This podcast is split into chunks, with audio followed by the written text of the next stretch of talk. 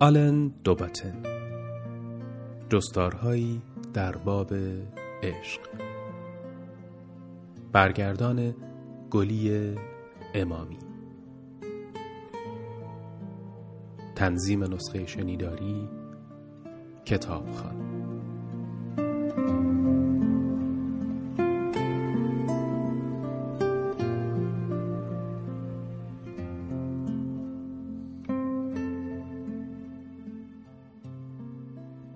بخش سیزدهم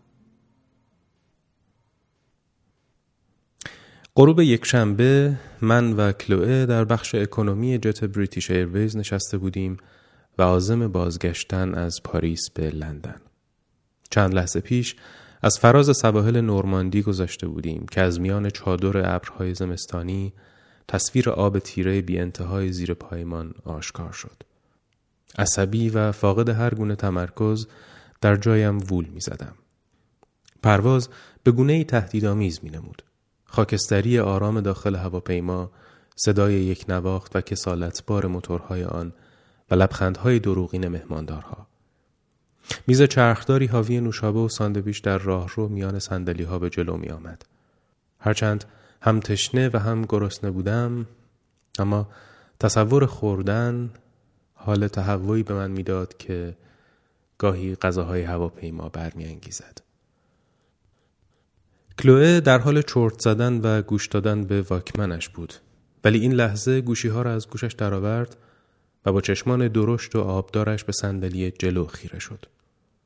پرسیدم طوری شده کلوه؟ سکوت کرد. انگار سؤال من را نشنیده باشد. بعد به حرف آمد. تو از سر من زیادی. چی؟ گفتم تو از سر من زیادی چرا؟ چطور؟ چون هستی دیگه کلو چرا این حرف رو می‌زنی؟ نمی‌دونم راستشو بخوای من عکس اینو میگم این تو هستی که همیشه وقتی مشکلی پیش میاد برای مرمتش تلاش می‌کنی هیچی نگو و رویش رو از من برگرداند چرا؟ چون من ویل رو می‌بینم چی کار می‌کنی؟ با ویل قرار ملاقات گذاشتم خوب شد؟ چی؟ قرار ملاقات یعنی چی؟ چجور ملاقاتی؟ باش رابطه داشتم فهمیدی؟ در همین لحظه مهماندار تصمیم گرفت که خوراکی هایش را به ما تعارف کند خانم نوشیدنی یا ساندویچ ایمیل دارین؟ نه متشکرم هیچ ایمیل ندارین؟ نه متشکرم هیچی آقا شما چطور؟ نه ممنونم هیچی.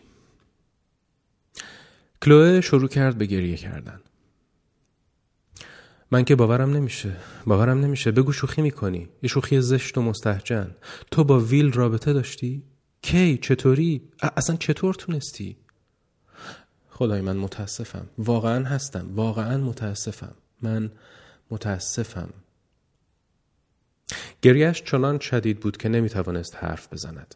سیل اشک چهرهش را پوشانده بود. آب دماغش راه افتاده بود و تمام بدنش از شدت حق حق می لرزید. نفسش پس رفته بود. به نظر می رسید چنان دردی می کشد که برای لحظه ای اهمیت ماجرا را فراموش کردم و تلاش کردم اشکش را بند بیاورم. کلو خواهش می‌کنم گریه نکن. اوکی درست میشه. دربارش حرف می‌زنیم. خواهش می‌کنم. بیا این دستمالو بگیر. همه چی درست میشه. قول میدم درست میشه. خدای من چقدر متاسفم. خدایا متاسفم. تو مستحق این نیستی. واقعا نیستی. حال خراب کلوه موقتا بار خیانت را سبک کرد. اشکهایش برای لحظه ای به من آسایش خاطر داد. اما تنز قضیه بر من پوشیده نبود. عاشقی که معشوق را دلداری می‌داد چون از بابت خیانتی که به او کرده بود ناراحت شده بود.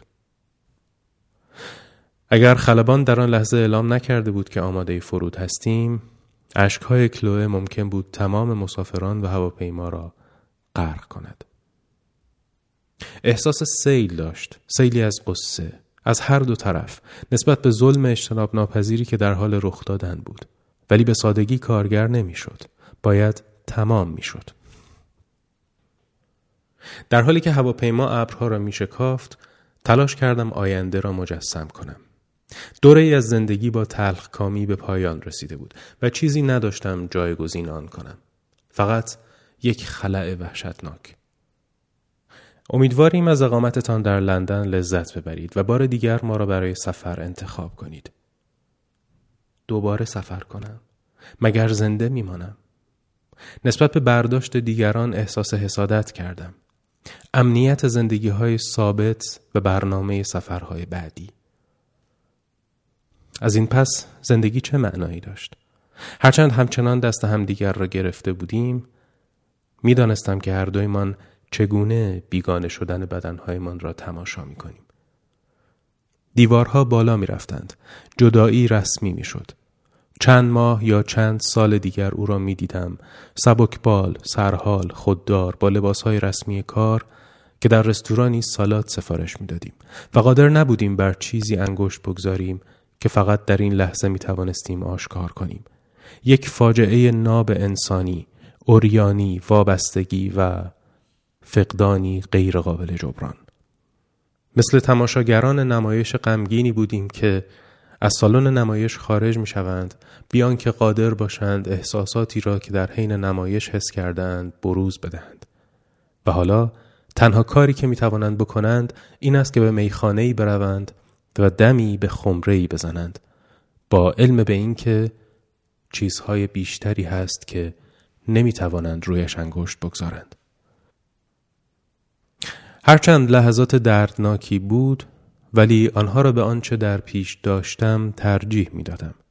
ساعات تنهایی را که به بازسازی می گذراندم. خودم و او را سرزنش می کردم و می کوشیدم آینده ای بسازم. داستانی جایگزین. مانند نمایش نام نویسی مخشوش که نمی‌داند با شخصیت های نمایشش چه کند مگر آنکه آنها را بکشد و خودش را خلاص کند این وضعیت ادامه داشت تا اینکه چرخهای هواپیما باند فرودگاه هیترو را لمس کرد. موتورهای هواپیما به حالت معکوس درآمدند و هواپیما به طرف پایان حرکت کرد.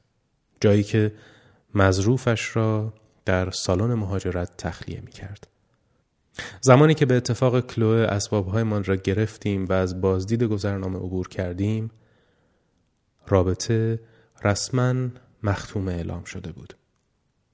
میکوشیدیم دوستان خوبی برای هم باشیم. میکوشیدیم احساساتی نشویم و تلاش می‌کردیم نه مظلوم باشیم و نه ظالم.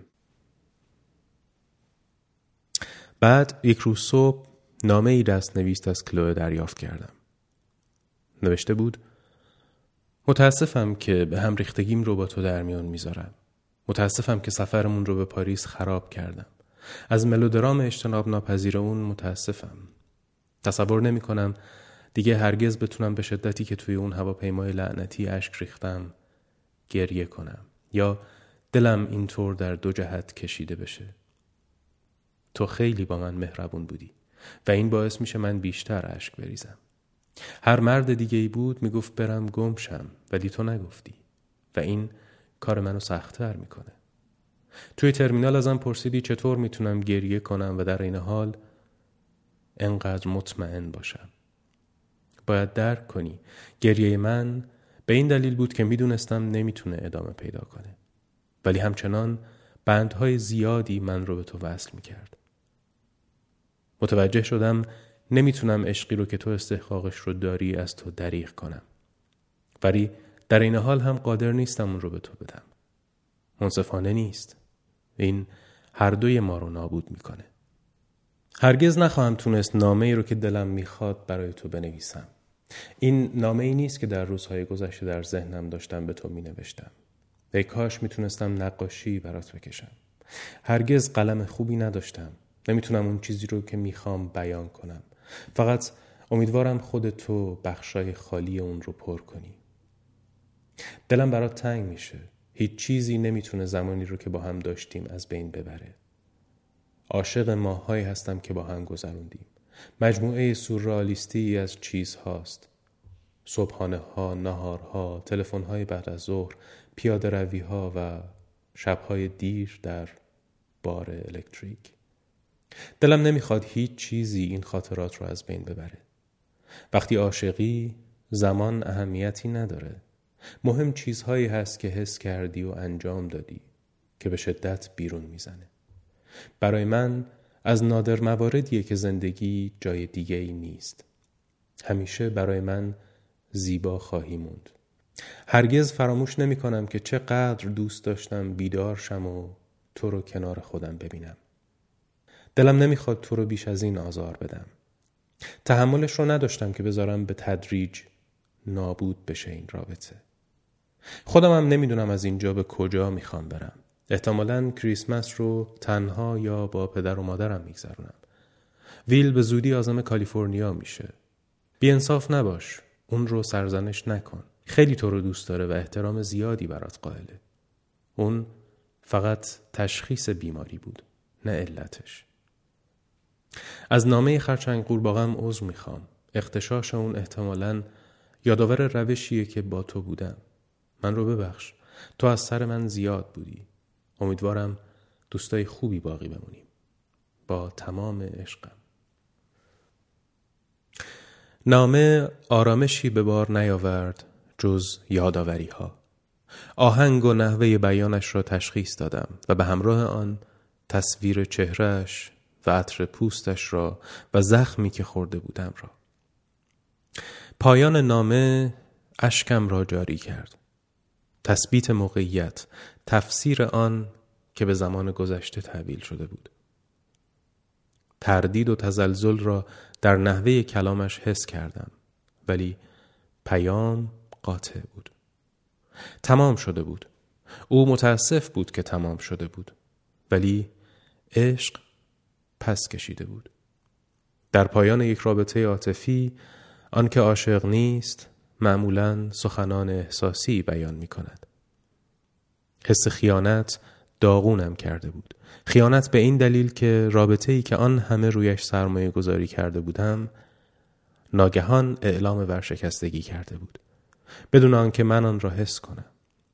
با خودم جدال می کردم که کلوه فرصتی به آن نداده بود. هرچند در ساعت چهار و نیم صبح به بیمعنی بودن این دادگاه های درونی و احکام صادرش آگاه بودم هرچند قراردادی وجود نداشت به جز قرارداد میان قلب ها اما من از بیوفایی، عهد چکنی و خیانت کلوه سخت رنجیده بودم. از نظر اخلاقی چطور چنین چیزی می توانست اتفاق بیفتد؟ جالب توجه است چگونه اغلب ترد شدن در عشق چارچوب زبان اخلاق را پیدا می کند. زبان درستان نادرست، خوب و بد، گویی ترد شدن یا نشدن، دوست داشتن یا نداشتن به طور طبیعی شاخه ای از اخلاقیات به شمار می آمد. جای تعجب است اغلب کسی که ترد می کند برچسب شیطان بر او اطلاق می شود و آنکه ترد شده مظهر نیکی از آب در می آید. این برداشت هم در رفتار کلوئه و هم در خود من دیده می شد. کلوئه ترد عشق و عدم قابلیت دوست داشتنش را شیطانی می‌دید و عشق من را به خودش مظهر نیکی. ولاجرم به این نتیجه رسیده بود که چون من هنوز او را دوست داشتم پس من از سرش زیاد بودم. اگر بپذیریم آنچه را که گفته بود از صمیم قلب بود و نه از روی ادب بر این نکته اخلاقی انگشت گذاشته بود که صرفا به دلیل اینکه دیگر من را دوست نداشت پس قابل من نبود. و به همین دلیل بر این تصور بود که از من که با تمام حسن نیتم هنوز می توانستم او را دوست داشته باشم آدم پستری بود. ولی ترد شدن هر اندازه هم که ناخوشایند باشد آیا می توانیم دوست داشتن را معادل از خود گذشتن و ترد آن را معادل ظلم بدانیم؟ آیا واقعا می توانیم عشق را با نیکی و بیتفاوتی را با بدی همسان بدانیم؟ آیا عشق من به کلوه اخلاقی بود و رد کردن آن از طرف او غیر اخلاقی؟ گناه کلوه در رد کردن عشق در وهله نخست بستگی داشت به این که من تا چه اندازه با از خودگذشتگی به او عشق ورزیده بودم چون اگر عوامل خودخواهی وارد نیت من شده باشد در آن صورت کلوه هم به همان اندازه محق بود که رابطه من را با خودخواهی قطع کند.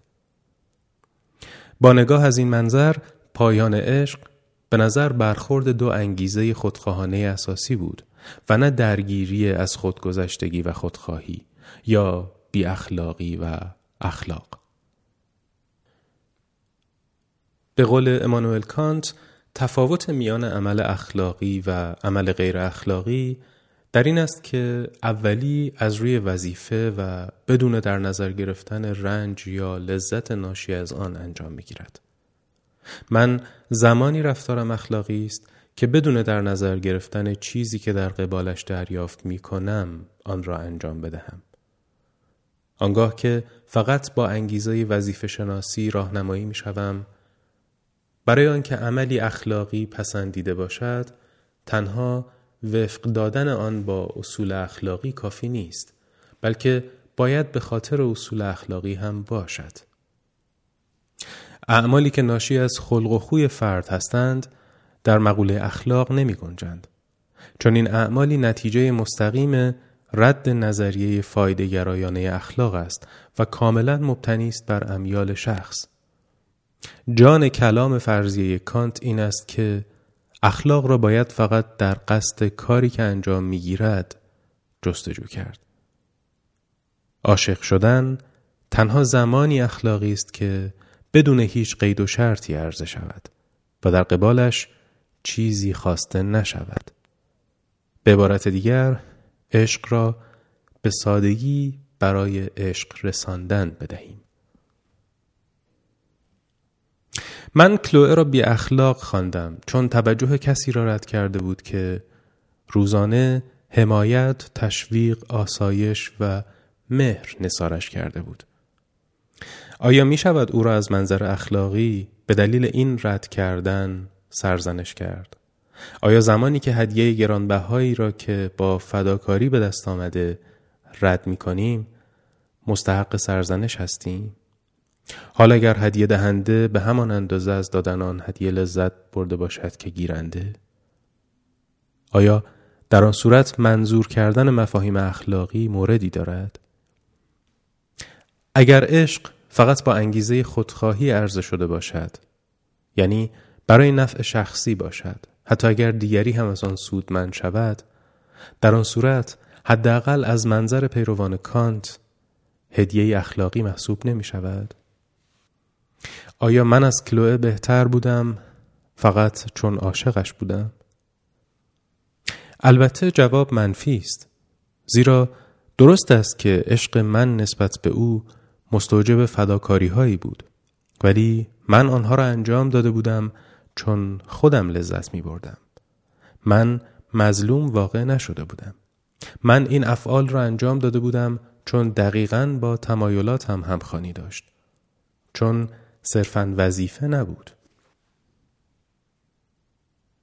ما دورانی را که عاشقیم مثل طرفداران مشرب فایدهگرایی میگذرانیم. در اتاق خواب پیرو هابس و بنتام هستیم و نه افلاتون و کانت. بر پایه پسند و میلمان داوری های اخلاقی می کنیم و نه بر اساس ارزش های متعالی. به قول هابس در کتاب اصول قانون هر انسان آن چیزی را نیک میپندارد که به او لذت و شعف میبخشد و آن چیزی را بد که خوشایندش نیست. از آنجا که ذات هر فرد متفاوت از دیگری است تشخیص ساده نیک و بد نیز با هم تفاوت دارند و اصولا مقوله‌ای با عنوان نیک مطلق وجود ندارد. من کلوه را بد خواندم چون کاری که انجام داده بود خوشایند من نبود. نه به دلیل اینکه او ذاتا انسان بدی بود. روش ارزشگذاری من توجیه یک موقعیت بود و نه تشریح اهانت کلوه بر مبنای استانداردی مطلق. من اشتباه کلاسیک یک اخلاقگرا را مرتکب شده بودم. اشتباهی که توسط نیچه اینطور نوشته شده است. اولا انسان اعمال مشخص را مطلقا بدون در نظر گرفتن قصد آنها و تنها به سبب نتایج مفید یا آزارندهشان است که نیک یا بد می نامد. چیزی نمیگذرد که فرد اساس این القاب را فراموش می کند و میپذیرد که کیفیت نیک و بد در ذات خود اعمال نهفته است بدون در نظر گرفتن نتایج حاصل از آنها چیزهایی که به من لذت یا رنج می‌داد چیزهایی بود که برچسب اخلاقی را که بر کلوه چسبانده بودم مشخص می کرد. من یک اخلاق گرای خودمدار بودم که جهان و وظایف موجود در آن را بر حسب میل خودم داوری می کردم. قانون اخلاقی من به سادگی ناشی از میل بیش از اندازه خودم بود. در اوج بیچارگی خودخواهانه میپرسیدم آیا حق من نیست که دوست داشته شوم و وظیفه او نیست که من را دوست بدارد. عشق کلوه قابل جایگزینی نبود. حضورش در کنارم به شدت آزادی و حق زندگی اهمیت داشت و اگر دولت این دو حق را برای من قائل شده بود چرا حق عاشق شدن را برایم بیمه نکرده بود؟ چرا تا این حد به آزادی زندگی و بیان اهمیت می‌دادند که برایم پشیزی ارزش نداشت بدون اینکه فردی به این زندگی معنی ببخشد؟ زندگی بدون عشق و بدون آنکه کسی به حرفم گوش بدهد چه فایده ای داشت؟ آزادی یعنی چه؟ اگر معنیش این باشد که معشوق بتواند آزادانه تو را ترک کند. اما دریغا که نمی شود زبان حقوق را به عشق اطلاق کرد و مردم را واداشت که از روی وظیفه شناسی عاشق بمانند. آیا این هم به سادگی وجه دیگری از تروریسم رمانتیک نبود؟ حتی بهتر آیا این نوعی فاشیسم رمانتیک نبود؟ اخلاقیات هم باید حد و حدود خود را داشته باشد. وظایفی است که به دیوان عالی مربوط می شود و ارتباطی به عشقهای شور نیمه شبان یک موجود احساساتی خوب تغذیه شده خوب زندگی کرده خوب کتاب ای که جدایی از عشقش قلبش را شکسته ندارد. من تا آن زمان فقط خودخواهانه عاشق بودم. خودانگیخته مانند پیروان مشرب فایده گرایی و اگر اصول این مکتب اعلام می کند که عملی درست است که بیشترین لذت را به بیشترین دفعات نصیب کند. لاجرم رنجی که من از عاشق کلوه بودن و او از مورد عشق قرار گرفتن می بردیم مطمئن ترین نشانه این واقعیت بود که رابطه ما نه غیر اخلاقی بلکه اخلاق ستیز شده بود. جای تأسف است که خشم را نمی شود با سرزنش پیوند داد. رنجی که میکشیدم باعث شده بود که مقصری پیدا کنم. اما این مسئولیت را نمی توانستم به کلوه بچسبانم. من یاد گرفتم که انسانها نسبت به یکدیگر در رابطه منفی آزادی قرار دارند. موظفند دیگران را آزار ندهند ولی قطعا مجبور نیستند اگر دلشان نمی‌خواهد کسی را دوست بدارند. احساسی بدوی من را قانع کرده بود که خشمم مرا محق می کند که کسی را سرزنش کنم و متوجه شدم که سرزنش فقط بسته به انتخاب است. آدم از یک اولاغ چون خوب آواز نمی‌خواند خشمگین نمی شود چون طبیعت اولاغ انتخابی جز ارعر کردن به او نداده است. به همین ترتیب نمی‌توان معشوقی را سرزنش کرد که چرا عاشق نمی شود چون این موضعی است فراتر از گزینش و لاجرم فراتر از مسئولیت او. هرچند چیزی که تحمل سرخوردگی در عشق را دشوارتر می کند در مقایسه با اولاغی که نمی‌تواند بخواند آن است که عاشق شاهد بوده که معشوق زمانی عاشقش بوده. چه بسا اندک مدتی پیش که در نتیجه تحمل واقعیت این ادعا را که دیگر نمی‌توانم دوستت داشته باشم دشوارتر هم می کند. طمعم در نیاز به دوست داشته شدن تازه حالا که دیگر پاسخ متقابلی نداشت افزون شده بود. من با نیازم تنها مانده بودم. بیدفاع فرای قانون و در تمنایم برای دوستم داشته باش. چرا؟ فقط به بهانه ناکافی و پیش پا افتاده چون من دوستت دارم